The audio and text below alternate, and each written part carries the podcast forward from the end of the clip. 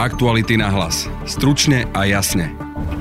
Prezidentka ako konkubína, Američania zas ako psi a spochybňovanie vakcín proti Covidu-19. Obsah, ktorý sa pre Ľuboša Bláhu zo Smeru stal osudným. Facebook mu vypol profil a to nenávratne. Pre Facebook je tak Bláha škodnou, čo však ďalšie platformy, kam smeruje. Martin Hodás zo sesterského webu Aktuality Živé.sk. Keby sa takáto osoba dostala do pozornosti moderátorov danej platformy, ktorí poznajú lokálny kontext a vedia, čo je to za osoba a vedia, že má nejaké problémy, tak teoreticky by tam akože mohli na ňo nahliadať trošička inak, ale oficiálne je to v podstate nepopísaný list. A pozrieme sa tiež na protest učiteľov. Ak volajú po zvyšovaní platov, budú im stačiť avizované 3%. Aby skúsili žiť z takých platov, ako žijú tí školskí zamestnanci. Ja som ešte okrem toho tréner lyžovania, potom som ešte tréner hokeja a popri tom robím ako údržbár. Dobrý učiteľ je dneska jak šafrán. Je streda, 15. jún, moje meno je Jaroslav Barborák. Nie je na čo čakať.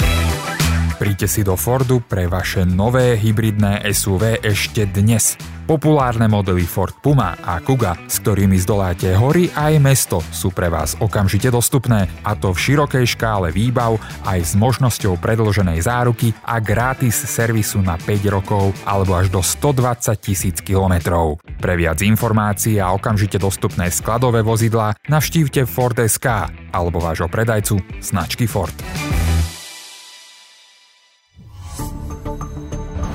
Ľuboš Bláha, podpredseda Ficovho Smeru, už hodiny bez svojho facebookového profilu. S takmer 175 000 sledovateľmi mal medzi slovenskými politikmi príjm v oblasti online pozornosti. Facebook tomu však urobil koniec. Čo sa stalo osudným tomuto politikovi, to už je téma pre Martina Hodása zo sesterského webu Aktualit Živé.sk. Pekný deň ti prajem. Ahoj. Martin, ty komunikuješ s prevádzkovateľom Facebooku, so spoločnosťou Meta. Ako vy argumentovali svoj krok, a teda, že politikovi Bláhovi vypli ten jeho profil? Spoločnosť Meta nám uviedla, že Bláhová stránka bola odstranená z dôvodu opakovaného porušovania pravidiel týkajúcich sa nenávistných prejavov, šikanovania a obťažovania, podnecovania násilia, ako aj dezinformácií ohľadom COVID-19 a očkovania. Keby sme mohli byť ale konkrétne a ísť do podrobností, čo konkrétne, lebo tam sú aj konkrétne veci, ktoré im vadili. Áno. Určité veci vieme úplne konkrétne, niektoré zase nie tak presne. Z minulosti vieme, nakoľko Bláha mal už niekoľko trestov od Facebooku, že sporný bol najmä jeho obsah týkajúci sa pandémie COVID-19. Konkrétne hoaxy o vakcínach, o ich účinnosti, o ich údajnom podiele na vzniku nových variantov a tak podobne. Tam si Facebook stanovil dlhodobo oveľa prísnejšie pravidlá a tie vynúcoval aj voči politikom, ktorých dovtedy pomerne dosť chránil. Takže tam bola taká určitá hranica, ktorú Ľuboš Bláha prekročil. Odvtedy sa nejakým spôsobom dostal pod drobnohľad Facebooku aj vďaka aktivite novinárov a aktivistov, ktorí sa dlhodobo o Facebooku dopytovali, že či je podľa neho ten Bláhov obsah v poriadku. No a z toho, čo vieme aktuálne, tie priestupky, čo sa týka šikany, obťažovania, násilia a podnecovania, tak spoločnosť Meta tam dala také určité čriepky, ktoré naznačovali, že ktoré statusy mohli byť v tomto prípade problémové. Jedným z príkladom bolo napríklad útoky na osoby využívajúce ponižujúce výrazy týkajúce sa ich sexuálnej aktivity. Meta tam konkrétne spomenula výraz konkubína. No a keď si pozrieme históriu Bláhových statusov, tak napríklad toto slovné spojenie použil v minulosti v statuse o prezidentke Zuzane Čaputovej. Slovom konkubína označil jej partnera Juraja Rizmana. No a ďalším takýmto príkladom bolo slovné spojenie upáľte ho. To bolo, čo sa týka porušovania pravidel o násilí a podnecovaní. Tam pravdepodobne išlo o status, ktorý Meta stiahla Bláhovi v apríli, kde mal fotografie z dovolenky v Prahe, ktoré boli doplnené textom, kde kritizoval vládne pretrvávajúce opatrenia proti šíreniu koronavírusu a množstvo ukrajinských vlajok v Prahe. Poďme možno aj k tým psom, lebo z toho, čo som si čítal, tak tam boli citliví aj na výraz psy, ktoré mali smerovať k obyvateľom Spojených štátov. Áno, bol tam spomenuté aj toto, avšak tam som napríklad konkrétne nedohľadal, kde to použil Bláha v takomto kontexte. Je možné, že to použil, možno to nepoužil, on ten výraz zvyčajne používal vo vzťahu k slovenským koaličným politikom. A keď to tak zhrnieme, tak všetky tieto spomenuté výrazy samo o sebe nie sú také závažné, že by sme povedali, že kvôli tomu teraz musí Facebook zablokovať Blahu. Avšak na druhú stranu vieme, že Facebook má dlhodobo problémy s vynúcovaním vlastných pravidiel a to, že takéto výrazové prostriedky bežne toleruje u obyčajných používateľov, neznamená, že sú automaticky v súlade s jej pravidlami. Skôr to svedčí o tom, že naozaj Facebook nemá tie dostatočné moderátorské kapacity na to, aby ustriehol celý slovenský informačný priestor na Facebooku. Čiže naznačuješ ešte takú vec, teda, že Facebook akoby mal dvojitý meter, politik Bláha s tým, že ty hovoríš, že tie výrazy nie sú až tak vážne na to, aby v prípade iných znamenali zablokovanie. Čo môže byť za tým dvojitým metrom Facebooku? Skôr ako hovorím, je to o tej moderátorskej kapacite, teda napríklad pri tých bežných používateľoch to môže často vyhodnocovať iba automatický systém, zatiaľ čo v prípade politika na to upozorňujú neraz aj médiá. Tým pádom sa Facebook dostáva pod tlak, aby poriadne skontroloval konkrétny obsah. No a v takom prípade môže prísť na to, že OK, toto porušuje naše pravidlá a ten obsah stiahne a prípadne aplikuje nejaký trest. Ale zase na druhú stranu je pravda, pokiaľ je reč o dvojitom metri, tak ten dvojitý meter tam z dlhodobého hľadiska v prípade politikov bol, avšak bol presne opačný. Facebook práve že ochraňoval politikov, mal oveľa väčšiu mieru tolerancie k tomu, čo môžu napísať, aj keď to porušuje jeho pravidlá. Doteraz to čiastočne platí, nakoľko Facebook nepovoľuje fact-checkerom overovať obsah, ktorý zverejňujú politici. Čiže keď napríklad Ľuboš Bláha napíše nejaký očividný nezmysel, tak ten fact-checker nemôže prísť a napísať článok, v ktorom vysvetlí, že nehovorí pravdu a následne by sa táto informácia zobrazila pod statusom toho politika.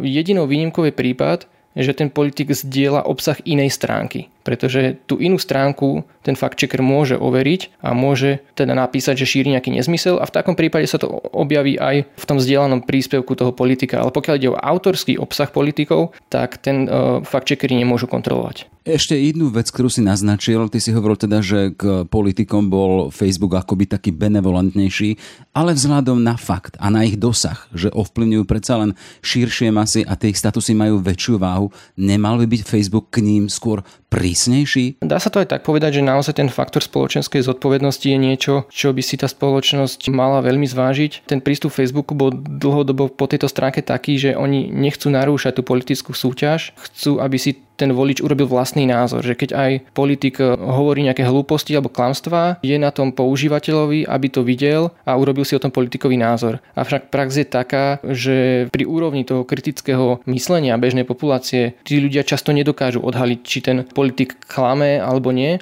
A tým pádom, keď napríklad fact-checkeri nemôžu dodať k ich obsahu nejaký kontext a prípadne vysvetlenia, tak môžu byť proste uvedení do omylu. Ani si vlastne nebudú uvedomovať, že veria rôznym lžiam, hoaxom, dezinformáciám a tak podobne. Z toho, čo počúvam, tak pri otázke, akým spôsobom sa sociálna sieť a konkrétne teraz Facebook dozvie, že nejaký obsah alebo teda obsah nejakého profilu je škodlivý, z toho vychádza teda, že majú buď nejaké teda nástroje softverové a potom hovoríš o fact-checkeroch, hej?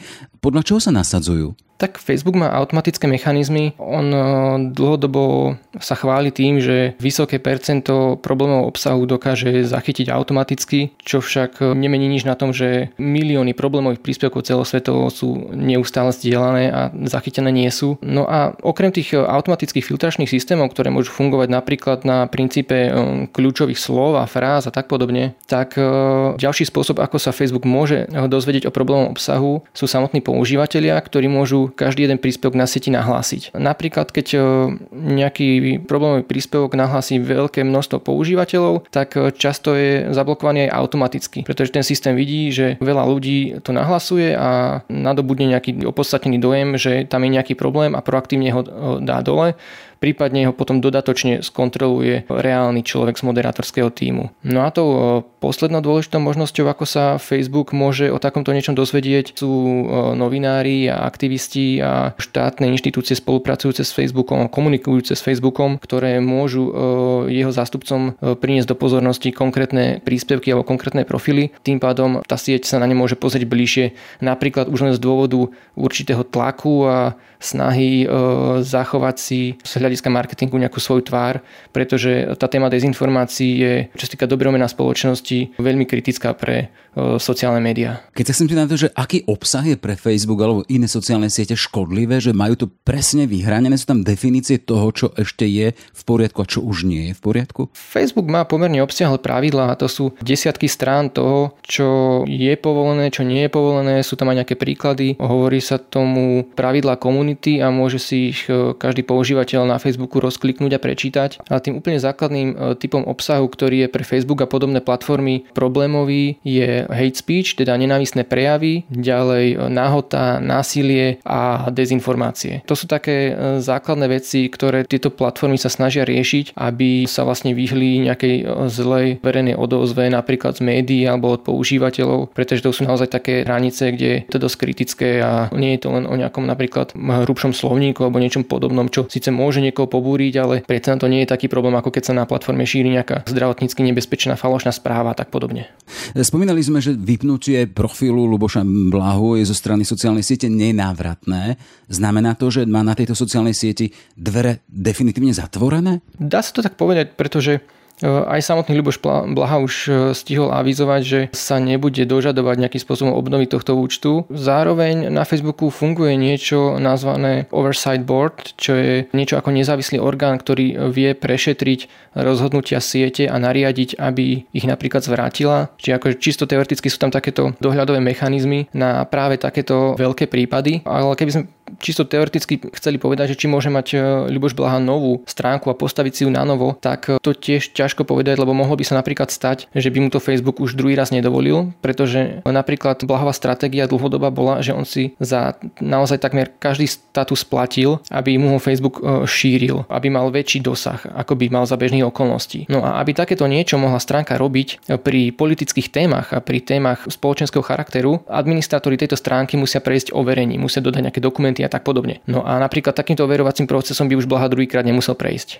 Chcem sa spýtať, keby Bláha mal teda tendenciu alebo teda zámer prejsť na inú sociálnu sieť, nebude mať v tej svojej online histórii nejakú čiernu dúdku za to, že aha, už mal problémy napríklad na Facebooku, pozor, dávajte na ňo pozor na inej sociálnej sieti.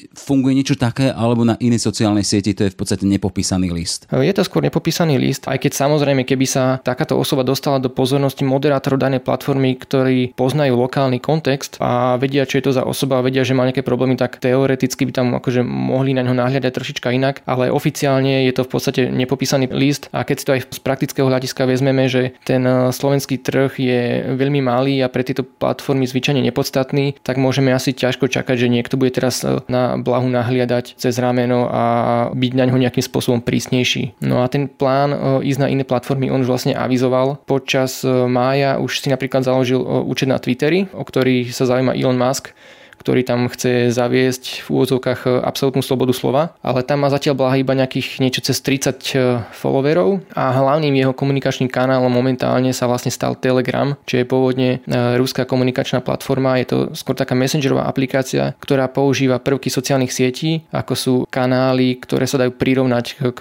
Facebookovej fanstránke. Tam má momentálne už cez 10 000 fanúšikov. V podstate len za polovicu útorka, odkedy ho Facebook zablokoval, tak zdvojnásobil tú svoju fanúšikovskú základňu, nakoľko tí ľudia ho začali aktívne z tej jeho zarytej cieľovky vyhľadávať, aby sa dostali k jeho obsahu. Ľuboš Bláha je na Slovensku prvým politikom, zdá sa, ktorého odstavila sociálna sieť za obsah v rozpore s jej pravidlami.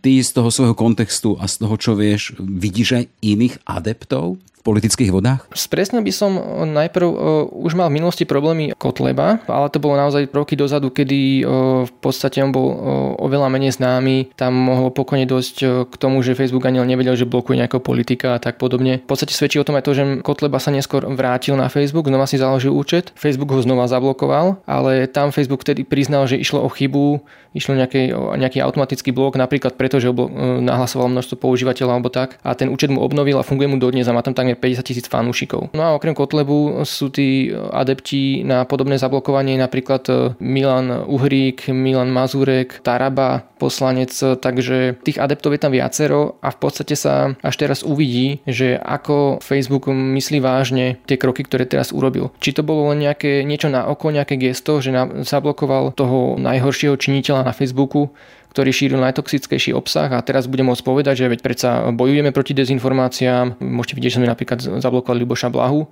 alebo teraz naozaj začne poctivo kontrolovať aj ďalších podobne fungujúcich politikov, ktorí využívajú jeho algoritmus a to, že umožňuje alebo preferuje šírenie, dá sa povedať, zloby a či teda zasiahne aj proti niekomu inému, alebo to naozaj bude len taká jednorazová záležitosť. Je to vypínanie profilov či celých webov, ktorých sme svedkami špeciálne v tomto čase vojny na Ukrajine, otvára tú starú tému slobody prejavu na jednej strane a tej zodpovednosti na druhej. Vieme, že aj naša ústava zaručuje slobodu prejavu a právo na informácie, no hovorí aj o možnosti ich obmedziť a tu citujem, ak ide o opatrenia v demokratickej spoločnosti nevyhnuté na ochranu práv a slobôd iných, bezpečnosť štátu, verejného poriadku, ochranu verejného zdravia a mravnosti. Koniec citátu. Čo vidíš ako kľúčové pre zodpovedné používanie online priestoru? Asi v prvom rade treba povedať pri tejto otázke, že tá cenzúra je skôr problémom, keď ju nastavuje štát a samotné politické zariadenie, aby napríklad potlačilo opozičné hlasy a tak podobne. Tuto je reč o súkromnej spoločnosti a o platforme, ktorá má určité pomerne jasné pravidlá, ku ktorých dodržiavaniu sa zaviazal každý jeden používateľ. Takže vlastne asi sa nedá povedať, že teraz každý Slovák má ústavné právo na to, aby mohol prísť na Facebook, porušovať jeho pravidla a spoliehať sa na to, že ten Facebook mu to dovolí. Hej. Takže skôr si myslím, že tu má prednosť tá spoločenská zodpovednosť a naozaj zváženie si toho, že ako ten konkrétny šírený obsah vplýva na dianie v danej spoločnosti a či môže nejakým spôsobom ohroziť, či je tam nejaké riziko. Napríklad v prípade zdravotných hoaxov, ktoré Bláha šíril, alebo obsahu súvisiaceho s vojnou, ktorý vieme, že je z jeho strany taktiež problémový v týchto kritických časoch. Takže to si myslím, že má v tejto chvíli prednosť. Toľko teda Martin Hodás zo sesterského webu Aktuality Živé.sk. Nech sa ti darí, všetko dobré. Ďakujem pekne za pozvanie. Stále nevypočuté 10% zvýšenie platov vyhnalo učiteľov do ulic. Do Bratislavy ich prišlo viac ako 10 000. Odišli spokojní, nahrával Adam Oleš. Nachádzam sa na námestí SMP v Bratislave, kde sa koná protest učiteľov za vyššie mzdy.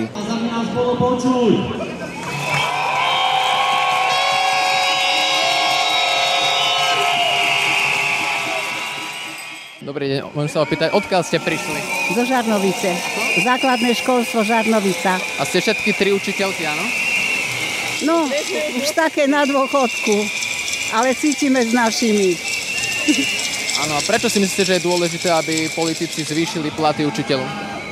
Ale veď to je na hanbu, furt hovoríme, že sme v Európskej únii, ale furt sa nám len povinnosti dávajú a odmena žiadna. Aj tí učitelia majú svoje rodiny. A tiež musia z niečoho žiť a musia platiť. A všetko sa zvyšuje. A v podstate táto vláda sľubovala, že každý rok navýšia o 10%. To je iba to, čo oni majú v programovom vyhlásení. Nič iné nechceme. Iba to, aby splnili ten sľub. Bude to v dnešnej dobe stačiť to navýšenie o 10%, keď máme infláciu? No stále to bude málo, lebo tá inflácia je už vyše 12. No ale keď slúbili každý rok, ak navýšia, tak hádam, po rokoch to bude dobre, len aby to splnili. A myslíte, že tento protest bude mať taký veľký vplyv na to, aby tu politici schválili? No tak oni už dopredu hovorili, v televízii sme počúvali, že im treba navýšiť, tak dúfam, že ich to troška pohne. V minulosti to aspoň pomohlo. Minister financií a minister školstva hovoria, že chcú dať učiteľom. Čo si o tom myslíte? Áno. A oni sú proti sebe. No, tak ja neviem, ak minister financií nedá peniaze, tak minister školstva, ale ten asi tiež musí viac zabojovať. Chceli by ste im niečo odkázať politikom? No, aby splnili svoje predvolebné sľuby a programové vyhlásenie. A aby skúsili žiť z takých platov, ako žijú tí školskí zamestnanci, pretože napríklad nepedagogickí zamestnanci, tí majú tabuľku, že je ešte menej ako minimálna mzda. Tak nech skúsia z takého platu vyžiť, vážení politici. Potom uvidia, ako sa z toho dá žiť. A majú mladí ľudia záujem byť učiteľmi, keď je plat také nízke? Nemajú. Ja ako som už na dôchodku, ale hovoria kolegyne, že tie mladé, čo prišli, už nechcú zostať v školstve. Aj také, nie len kvôli platu, ale aj po tomto covide, ona aj disciplína žiakov sa neochota učiť sa, takže tam je teraz veľmi ťažká práca. Na proteste sa zúčastňuje aj Jan, učiteľ. Odkiaľ ste prišli? Z Trenčína som prišiel. Aký je najväčší problém školstva? Podfinancovanie, neúcta. Sme na tretej kolaji. A ako takmer všetko, čo sa treba v tomto štáte riešiť. Prečo je dôležité, aby učiteľom boli zvýšené platy? No lebo to už nikto pomaly nechce robiť. Dobrý učiteľ je dneska jak šafrán. Proste snažíme sa, makáme a miesto toho, aby sme mali pocit pokoja, tak máme pocit stresu z papierovania a kravín. Reforma je papierová. Furt sa niečo reformuje. Z výborného školstva sme sa dostali do takej blbosti, že až hrôza. Mám pri mikrofóne Jozefa, učiteľa z Martina. Myslíte, že pomôže tento protest k tomu, aby politici zvýšili mzdy učiteľom? No, neviem, či pomôže, ale dúfam, že hlavne zmení ten prístup a pohľad z ich strany na to školstvo. Tu nejde len o mzdy naše, tu ide o to, že celkovo to školstvo je vo veľmi zlom stave. A ja dúfam, že aspoň sa budú snažiť samosprávam poskytnúť viac prostriedkov, aby mohli či už nepedagogickí zamestnanci, ale aj učiteľom teda nejakým spôsobom kompenzovať tú devalváciu celkovú meny, ktorá je teraz. Aká je situácia v školstve vo vašom regióne? Je to samozrejme individuálne od školy ku škole, ale vo všeobecnosti je to, aby školy sa rozvíjali, aby nejakým spôsobom fungovali. Väčšinou veľké umenie zo strany vedenia školy musia vyvíjať obrovské úsilie, aby získali peniaze z rôznych iných zdrojov, ako od štátu, rôzne granty, rôzne dotácie, rôzne projekty, spolupráca s inými firmami, čo síce nie je zle, ale ak má postupne prejsť to bremeno financovania školstva na školy samé, tak to nedáva zmysel, to je nonsens. Mladí ľudia majú záujem byť učiteľmi? Bohužiaľ, takmer vôbec nie. A ani sa im nečudujem, no za takých podmienok dostanú veľa práce a dostanú naozaj slabú odmenu.